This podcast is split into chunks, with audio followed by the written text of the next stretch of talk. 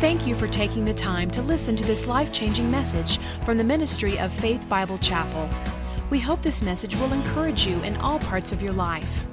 At the end of this message, you will hear more information on how to contact our church family, as well as directions for you to visit us for any of our worship services.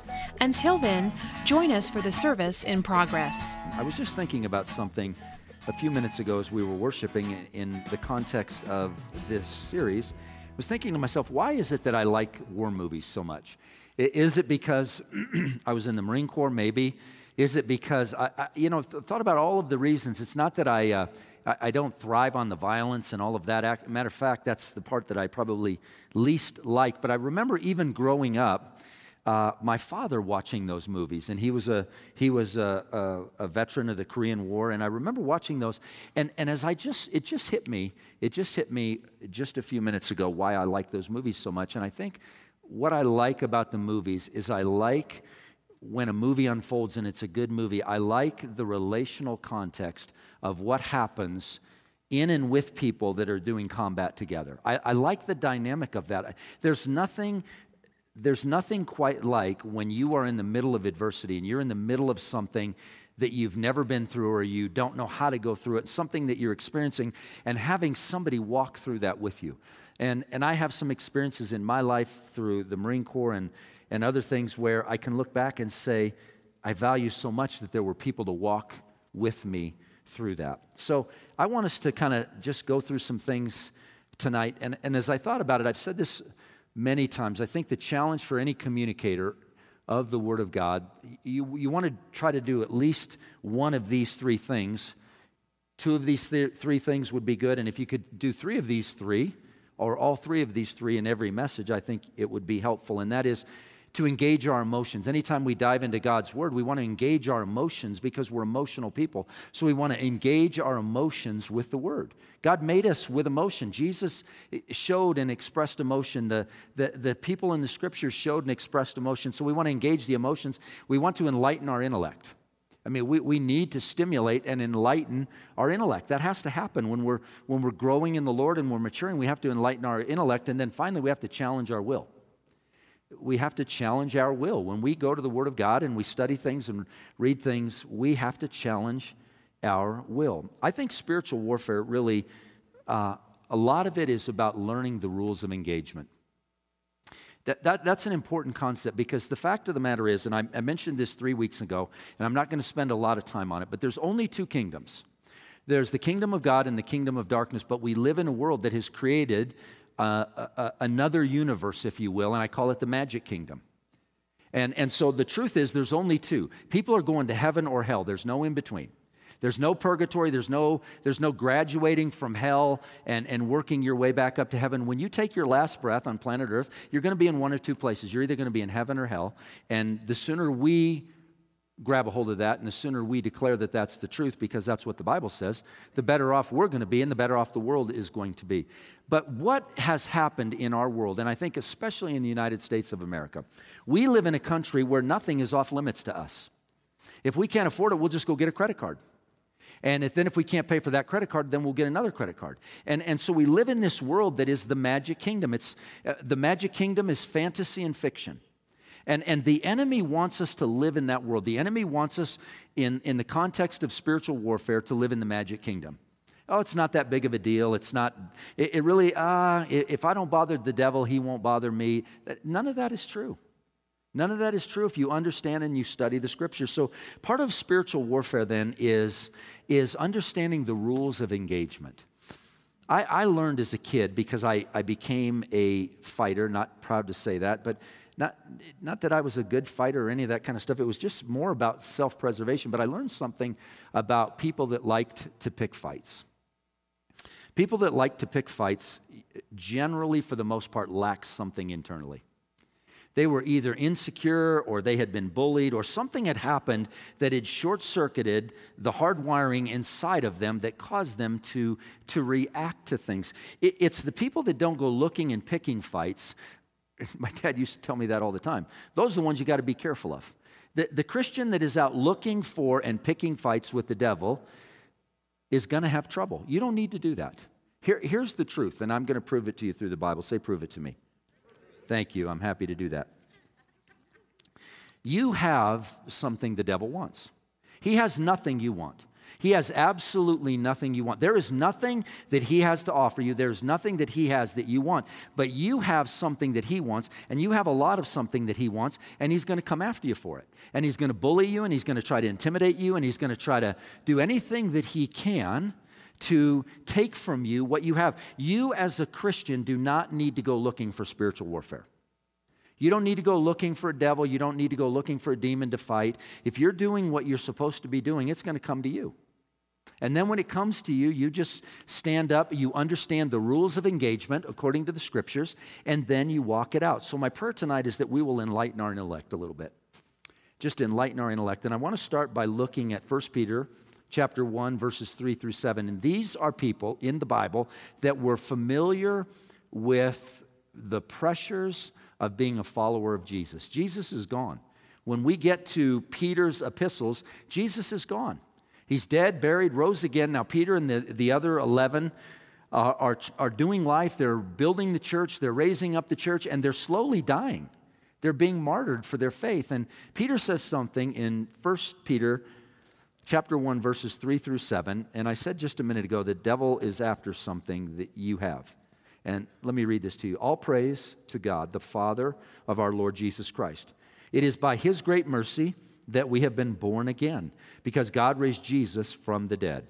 Now we live with great expectation and we have a priceless, listen to these words, a priceless inheritance. An inheritance that is kept in heaven for you. There is something stored up for you in heaven. The devil will never, never, never, ever, ever experience anything that has to do with heaven. He was there once and he's out of there now. He cast out of heaven, never to be there again. But Peter is telling us there's something in heaven in store for you. Do you know that the enemy knows he'll never touch heaven again? He'll never experience the glory and the goodness of God again, ever. He knows that. So here Peter is declaring what is in fact true for us an inheritance that is kept in heaven, pure and undefiled, beyond the reach of change or decay. So that's, for, that's up there, it's waiting for me. And through your faith, God is protecting you by his power until you receive this salvation, which is ready to be revealed on the last day for all to see. So be truly glad. There's wonderful joy ahead, even though you have to endure many, say many, many trials for a little while. These trials show that your faith is genuine. It is being tested as fire tests and purifies gold. Though your faith is far more, I underlined that, far more precious than mere gold. Just, just think about the contrast. Peter is describing something that we have. Excuse me, my wife said to me before I came to church tonight, she said, Listen, if you're going to cough, I've been coughing for about 10 days now. And Sunday I was coughing at church and I wasn't covering the mic. She said, If you're going to cough, cover the mic. So I actually practiced a couple times. So if I don't do it right, we extend some grace to me? If I cough in your ear, we extend some grace to me? Thank you. I appreciate that. It is being tested as fire tests and purifies gold, though your faith is far more precious than mere gold. This contrast. Gold, the most, most precious thing on planet Earth, and, and that faith is more precious. So when your faith remains strong through many trials, it will bring much praise and glory and honor on the day when Jesus Christ is revealed to the whole world. So, what is the enemy after? The enemy is after your faith.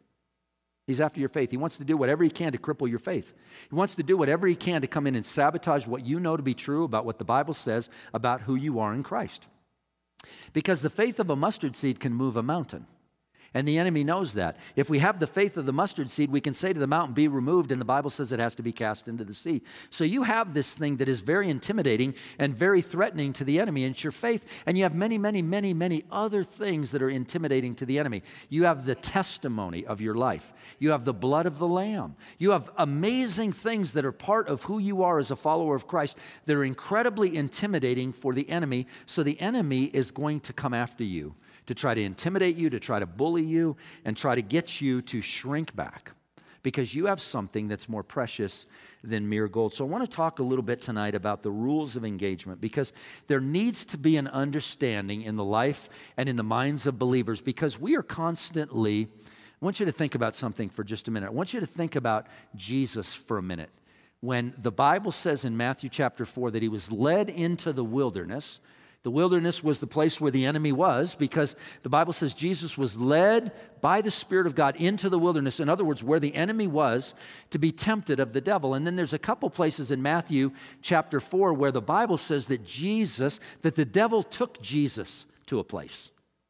The devil took Jesus. Now, of course, Jesus could have stopped it at any time, but, but there's this picture of the enemy coming in and taking us or trying to take us somewhere.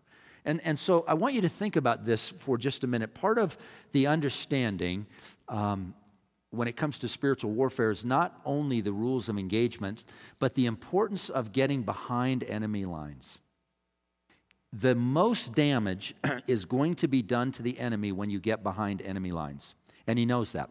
And what I mean by that is to, to get behind enemy lines is to understand what the scripture says about who we are in Christ. The most intimidating thing for the enemy is that if you get behind their front lines, because if you get behind their front lines, then you can begin to wreak havoc on them in small places and it can do large things.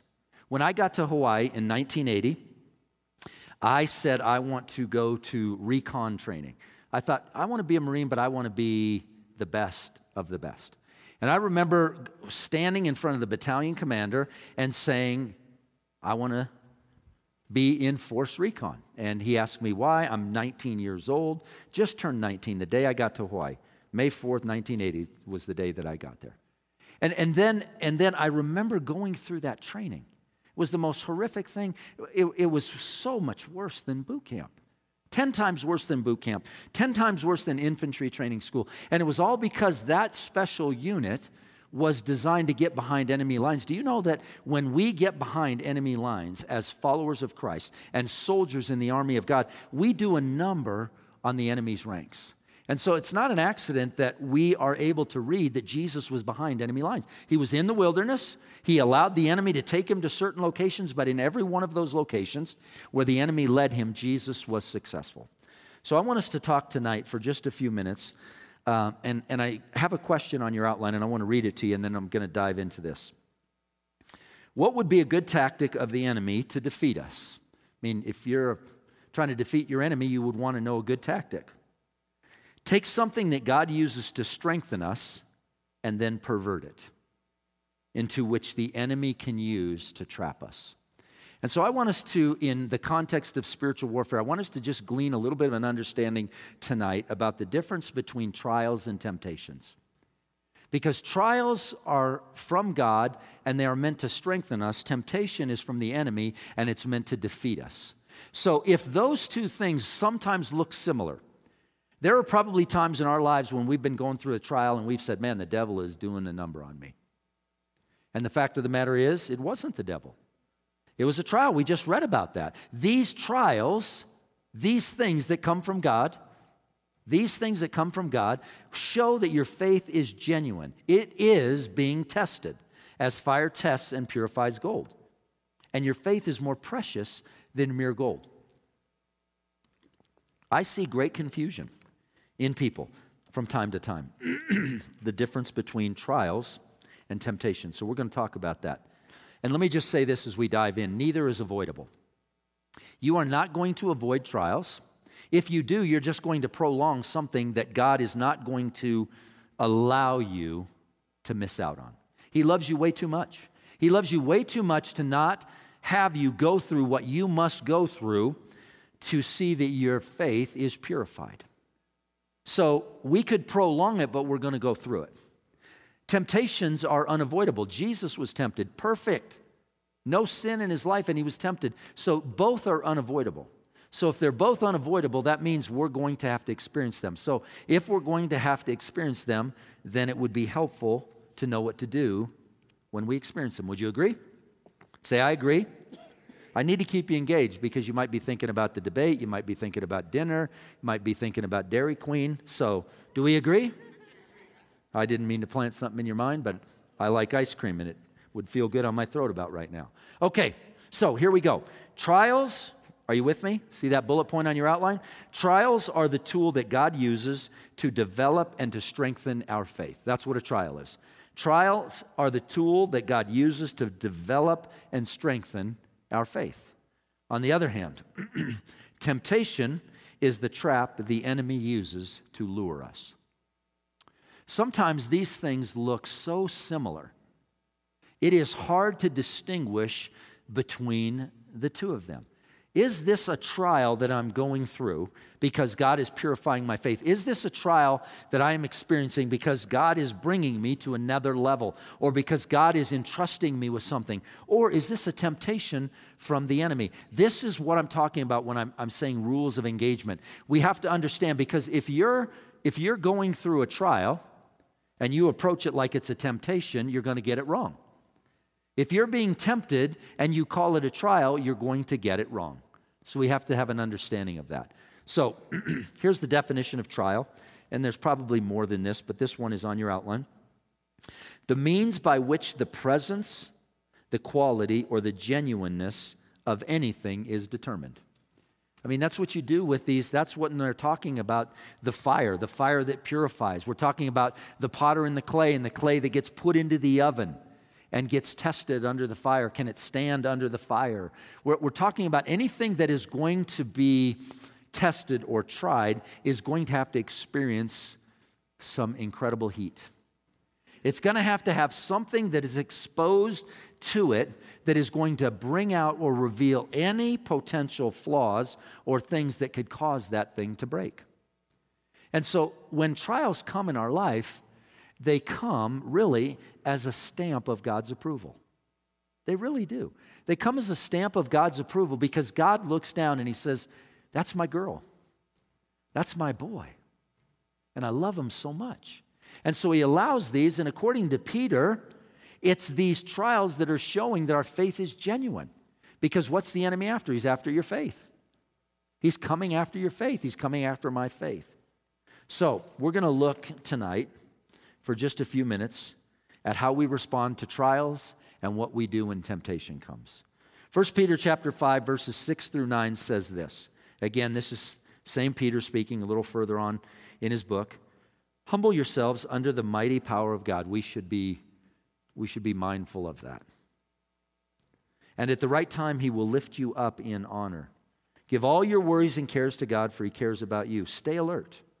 Watch out for your great enemy, the devil. He prowls around like a roaring lion, looking for someone to devour. Stand firm against him, and here it is be strong in your faith. So, Peter said earlier, the testing of our faith, it purifies our faith. Here, here Peter is telling us we have to be strong in our faith. Remember that your Christian brothers and sisters all over the world are going through the same kinds of suffering that you are. So, how do we become strong in our faith? I mean, Peter is saying here, we, we, we, we got to be aware of the enemy out there and we've got to become strong in our faith. And he says it right in the beginning. The, the way that we're going to become strong in our faith is proper posturing. Peter says, humble yourself. Humble, it, it, this is part of the rules of engagement. If we are going to engage the enemy, it's going to come through humility. Humble yourself, therefore, under the mighty hand of God, that he may exalt you in due time. And then it goes on to say this after you've humbled yourself and after you've postured yourself in such a way, then I want you to stay alert because the enemy is out there looking for someone to devour. Stand firm against him after you've humbled yourself. Stand firm against him and be strong in your faith. So, part of the rules of engagement is proper posturing. We have to posture ourselves. It, it means that we are not the bully. I, I hate bullies. I hate bullies. People that, that go out and they pick on people because they feel like they have an advantage over them. The enemy is the bully. But unfortunately, there are Christians that try to act like bullies when it comes to spiritual warfare. That is not biblical. You don't need to go out and pick a fight with the devil. Why? Why would we do that? There's nothing in the Bible that says go and go and look for a demon, go look for the devil and pick a fight with him. It says stay alert. And then when he comes prowling around looking to pick a fight for you, then you then you engage in the proper rules of engagement, which start with humility. And it start, uh, uh, the, re, the way that we're going to grow and understand humility is that when the trials come our way, that are God ordained, that we understand them and we walk through them. So I'm going to talk first about how we respond to trials, and then we're going to look at temptations. First one is this How do I respond to trials? The question. Number one is this expect them. All faith is tested. Say all faith. Say it again. All faith is tested. So, how do I respond when trials come? I have to expect that they're going to come. I can't sneak around hoping that if I'm quiet enough, they're, they're not going to come my way. We have to expect that trials are going to come. Why? Because the Bible says they're going to come. If we don't understand that trials come from God, we can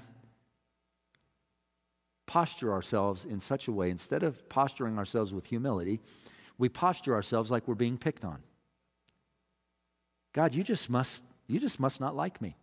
I know none of you have ever said this. God, you just must be mad at me.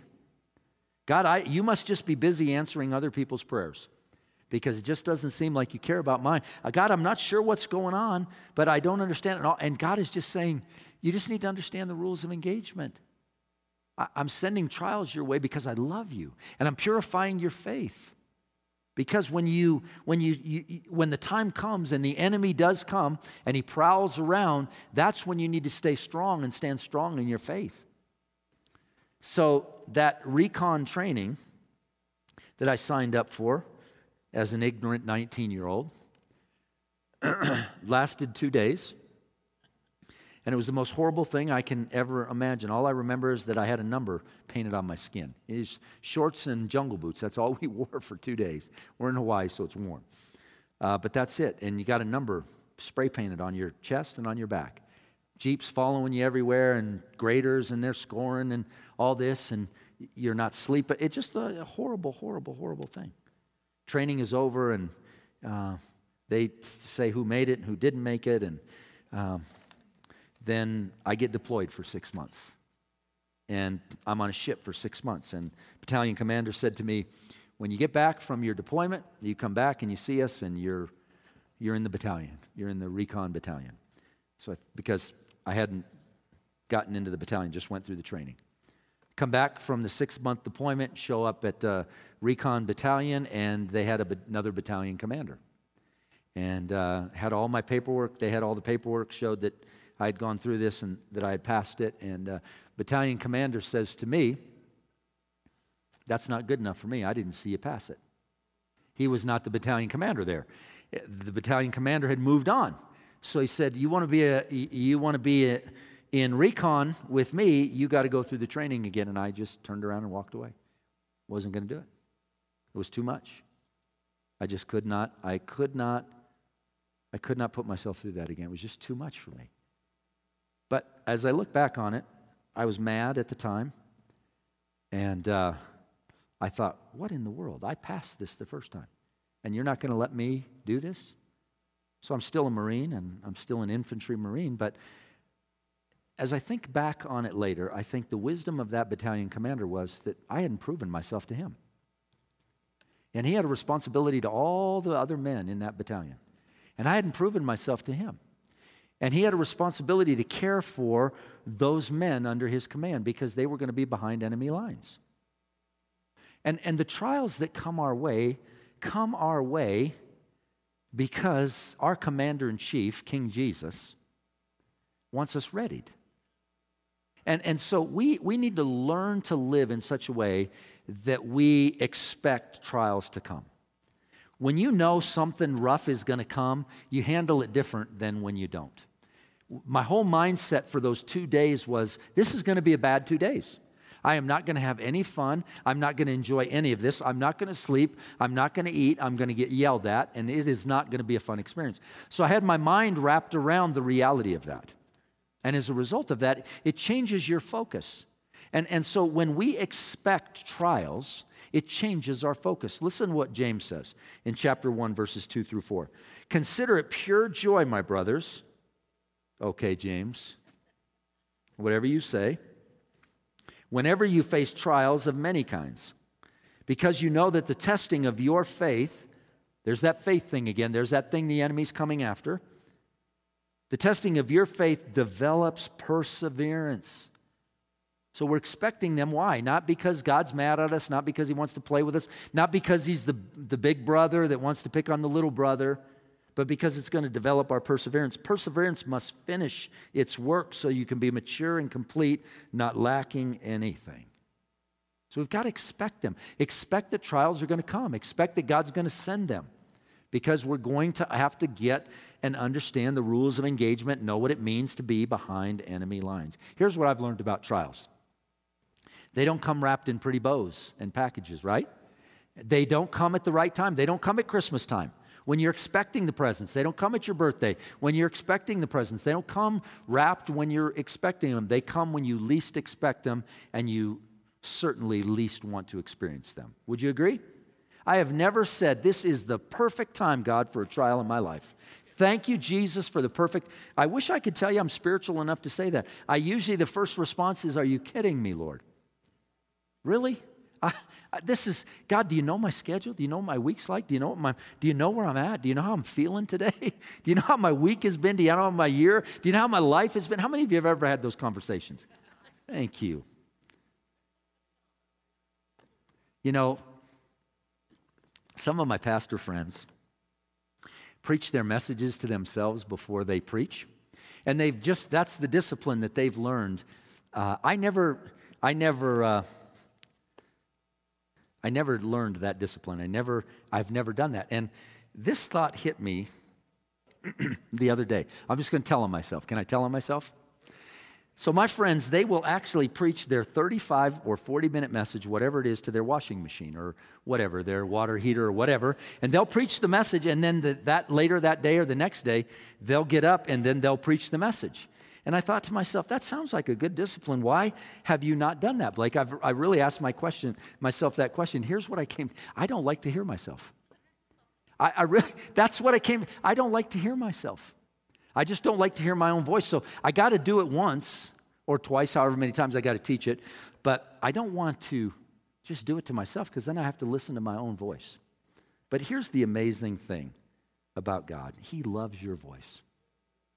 He loves your voice. So even if you're crabbing at him and saying, God, I just don't think this is the best time for this trial in my life, he's not plugging his ears because he likes your voice, because he loves you.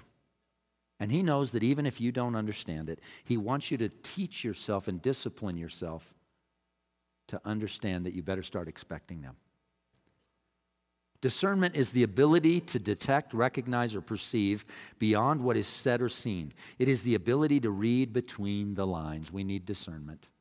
If we are going to understand spiritual warfare, if we're going to understand the rules of engagement, if we're going to understand what it means to get behind enemy lines, we need discernment, which is the ability to detect, recognize, or perceive beyond what is said or seen. It is the ability to read between the lines. So, what are you going to do with trials? Number one, tell me what you're going to do. Say it again.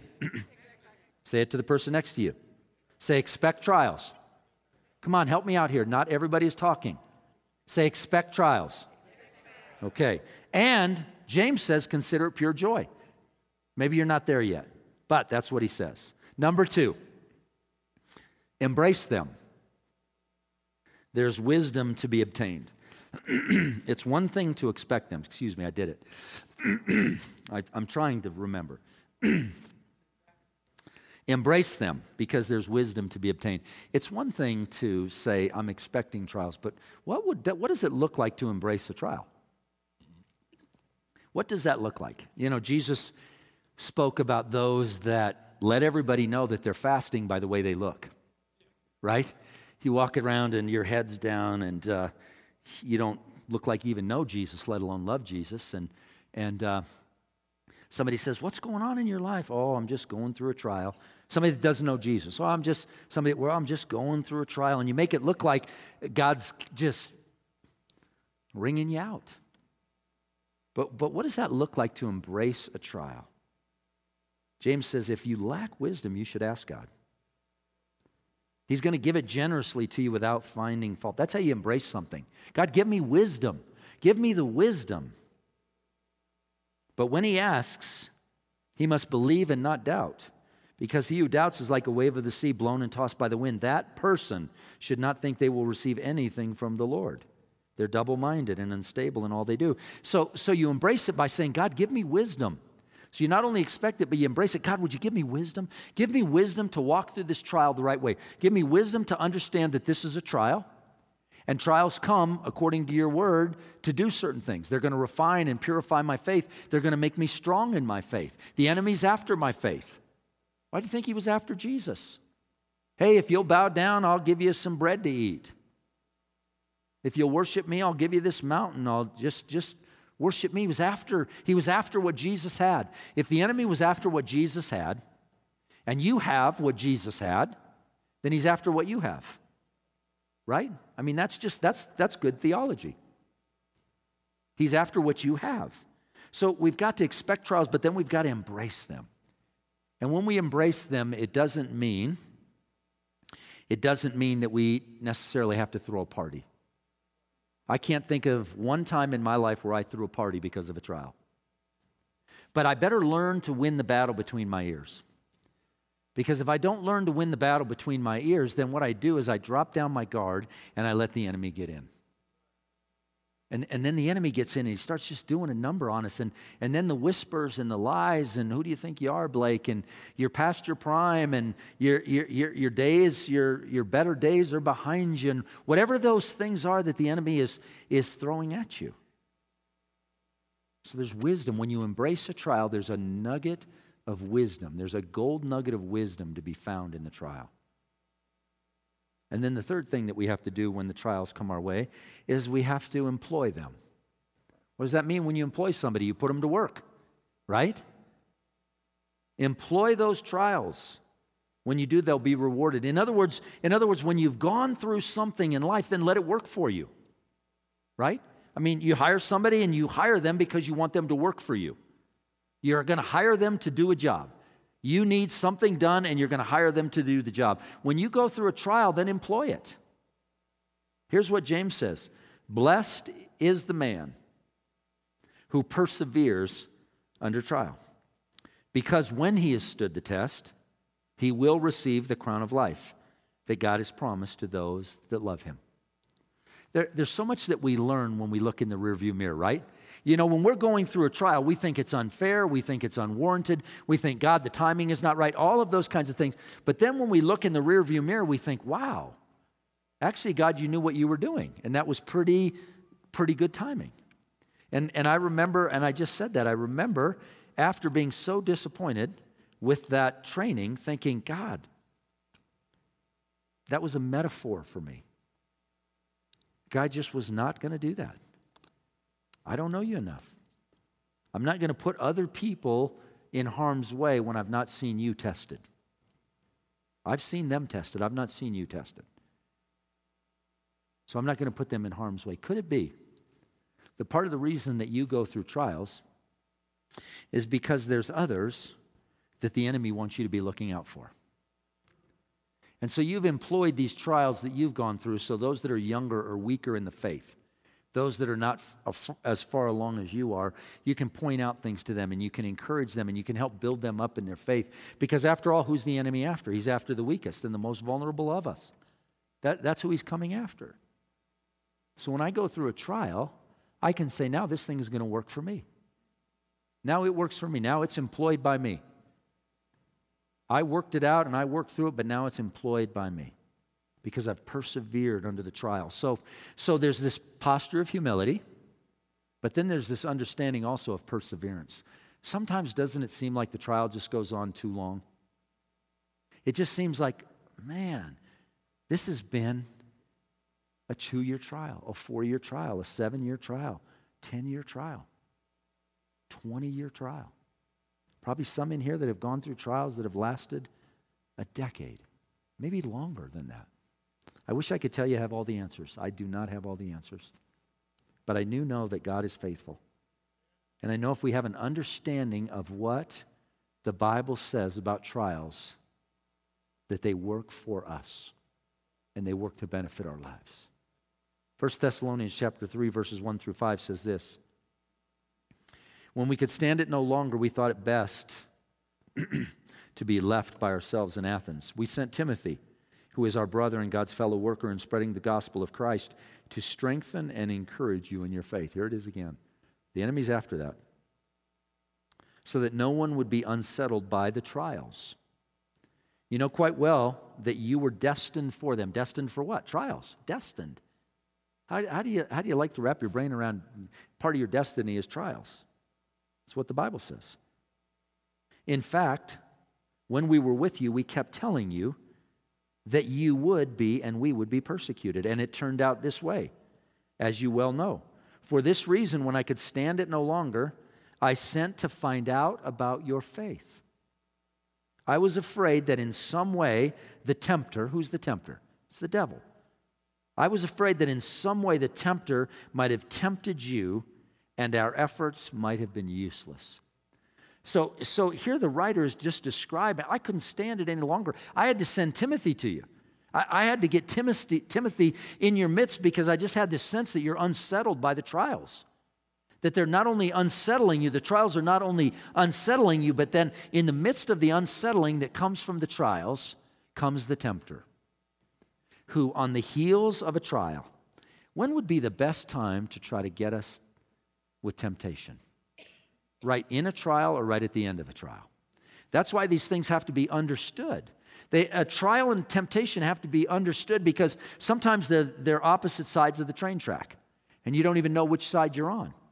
But, but here he's saying, I couldn't stand it any longer. I sent to find out about your faith because I was afraid in some way that the tempter might have tempted you and that our efforts might have been useless. So, the, the trials we want to the best that we can, celebrate them. Understanding what does it mean to celebrate something when you're going through it, I think it's different for all of us, but celebrate it in the fact that we know that it comes because God has ordained it. But I think, and the reason I have this scripture here in 1 Thessalonians is because I want to follow up what the writer here says. I couldn't stand it any longer, and I was afraid of what the tempter had done, and that our efforts had been useless for a pastor, for somebody who has the privilege and the honor of working among God's sheep, who I'm one of them as well. One of the most tragic things is when you see the enemy come in and, and destroy lives, and you know it's the enemy. And you know the enemy has gotten in and he's destroyed a relationship or he's destroyed a life, and, and he's done it through whatever means. And it comes by way of temptation. The vehicle of temptation comes in. And so I want us now to look at what do we do when the temptations come. So we, we've looked at the trials. Here's what we do with the trials we expect them, we embrace them, and we employ them. But what do we do with the temptations? Here's the definition of temptation the act of tempting, enticement or allurement. Temptation is to be understood as relating to the state of mind between the moment of first entrance of a sinful thought and the actual commission of the evil. And I wrote this on my outline. Just as the wrong reaction to trials will obstruct spiritual growth and maturity, so will a wrong response to temptation. Let me say it again. Just as a wrong reaction to trials will obstruct spiritual growth and maturity, so will a wrong response to temptation. So, what should we learn about temptation? And again, it's in the same chapter, the book of James, James chapter, chapter 1. First thing is number one is this recognize it. And recognize that it is not from God. Temptation is not from God. Trials are from God. Temptation is not from God. James 1:13 says this, when tempted, no one should say God is tempting me. For God cannot be tempted by evil, nor does he tempt anyone. So, first thing that we have to learn to do, and again, it's a, it's a discernment thing the ability to detect or recognize or perceive beyond what is said or seen. It is the ability to read between the lines. Satan was trying to tempt Jesus, and he recognized it. And he said, Get behind me, get behind me, get behind me. That's the rule of engagement when the temptation comes. Get behind me, get behind me, get behind me. You're not going to say, Get behind me, unless you recognize it. You, you you're not supposed to say, Get behind me to a trial. You're supposed to expect it and embrace it and employ it. But when a temptation comes, you have to say, Get behind me. And the only way you can say, Get behind me, is if you recognize it. So we have to learn to recognize the difference between trials and temptations. And I, I, th- I think the simplest answer is that it's a process. It's a process. A trial is meant to strengthen you and develop you. We read that in the beginning. A temptation is meant to destroy you. It's as simple as that. If something comes and its ultimate objective is to destroy you, then it's probably a temptation. But again, we've got to take enough time to discern and, and understand the rules of engagement. Understand what does the Bible say? So we know what the Bible says about trials. We just read about it. So with temptation, we have to recognize that the next thing we have to do is we have to resist it. When temptation comes, we have to resist it because it comes, according to James, from evil desires. Here's what James says Each person, when tempt, is tempted when they are dragged away and enticed by their own evil desire. I said this a few minutes ago, and I said it three weeks ago that magic kingdom. When you take somebody to Disneyland or Magic Mountain or one of those theme parks where everything, they don't know how much it costs, the kids don't know. Mom and dad are just forking out the money and forking out the money, and the kid buys the sucker as big as his head. I had a sucker as big as my head. I never forget it. First time I went to Disneyland, you come home with a sucker that big and takes you two weeks to eat it. You brought your teeth out of your mouth, and you go to this place, and there's the cotton candy, and there's the candy, and then there's the ride, and then there's the prince, and there's the princess, and there's the queen, and there's the parade, and, and it's all this magic kingdom. And, and if the enemy can seduce us and help us, help us, not to recognize what temptation is, not to resist it, then what we do is we get seduced into the magic kingdom. And we get seduced into living there thinking this is reality. I can have what I want when I want it. Nobody can tell me what I can't do. I'm a free person. I can do whatever I want. Who do you think you are? I'm a grown person. We live in an entitled society today. We live in a world today where people think they're entitled to everything. Where in the world do you find that? They think they're entitled to everything. I don't want to work, but I want you to support me. Really? I have a problem with that. I have a big problem with that. But, but we live and we've created a world and a culture where if I want to do it, I'm going to do it. And if I want the government to take care of me, then the government's going to take care of me. If I want to indulge and I want to overindulge, then I'm going to overindulge. And what, what has happened is the world has been seduced by the temptations of the enemy to go through the gates of the magic kingdom and never leave. I'm just going to live in the magic kingdom for the rest of my life because this is the place of fantasy and fiction. I don't have to deal with reality in this place. Everything's a party, everything's a parade. Everything's sweets and sugars and hot dogs and corn dogs and all the funnel cakes and all the things that I like. And the enemy just sits back and he says, I got them right where I want them. I have them right where I want them. They're just eating out of my hand. And, it, and it's really the world that we live in. And, and again, just understanding the rules of engagement. We have authority and we need to walk in that authority. And then when the enemy who's prowling around like a roaring lion comes on the scene, because the trials have come and they've developed us and they've strengthened us, then we confront the trial, or we, can, we go through the trial, but then we can confront the temptation. We can stand strong, and we can stand strong by first recognizing it, but then resisting it and resisting it and resisting it. The enemy didn't try once with Jesus, didn't try twice, tried three times in one encounter. I mean, he's persistent. The enemy is persistent in our lives, and he's going to be persistent in your life. And he's going to try to wear you down and wear you down and wear you down and wear you down. I'm always trying to encourage people to get the right kind of rest, the right kind of balance with rest. And I got to, I got to take those scriptures for myself too. Rest, recover. Do the things that you need to do to, to, to be on point and engaged and know what it takes to, to live in a world where we are constantly in a state of battle. I mean, I can't imagine living in a war torn country where bombs and bullets are flying all the time. It's a horrible, it's horrible to even imagine that. But in the spirit realm, that is happening all the time.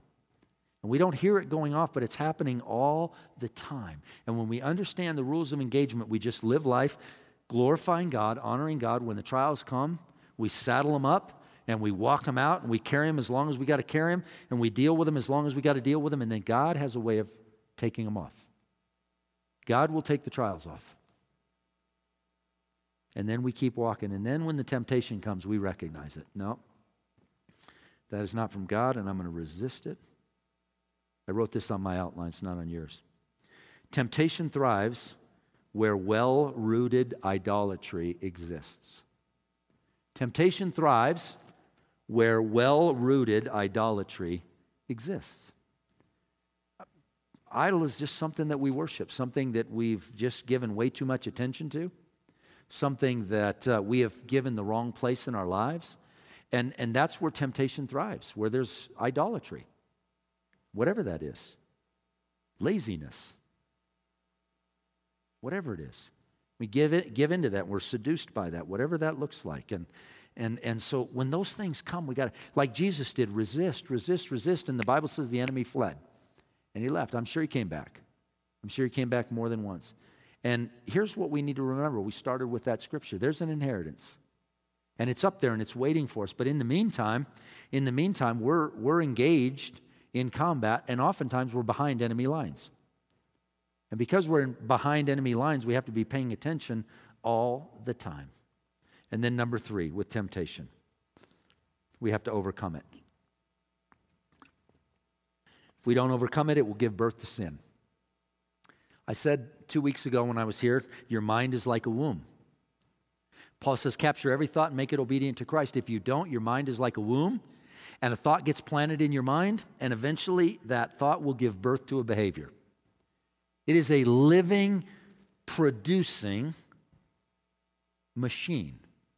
And your mind is going to give birth to something.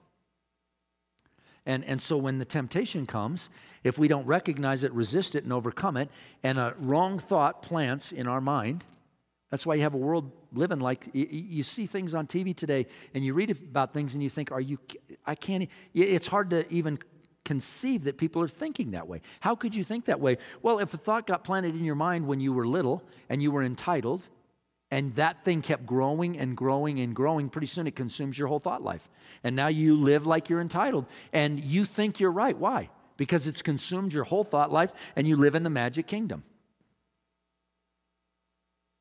where everything is how you want it to be.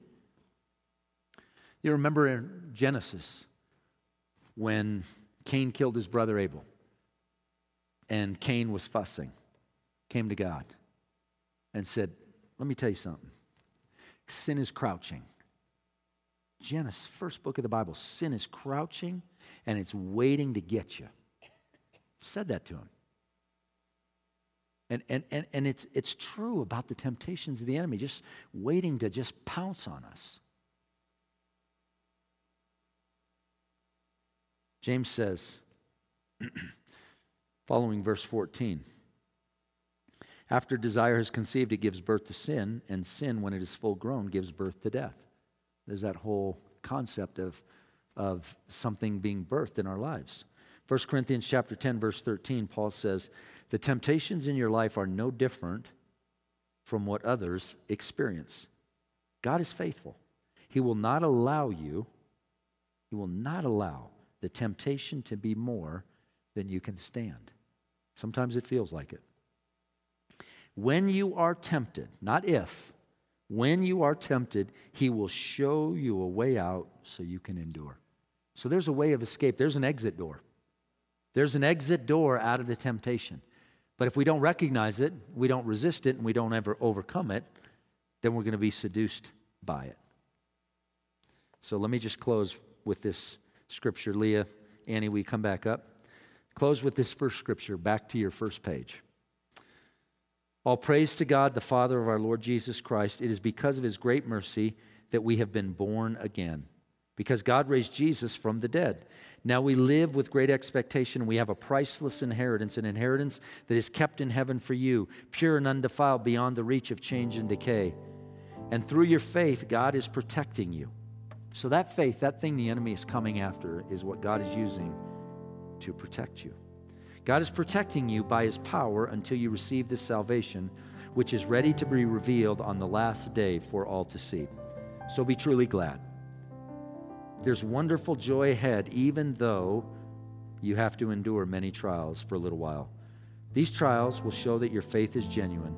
It is being tested as fire tests and purifies gold, though your faith is far more precious than mere gold. So when your faith remains strong through many trials, it will bring, it will bring praise and glory and honor on the day when Jesus is revealed.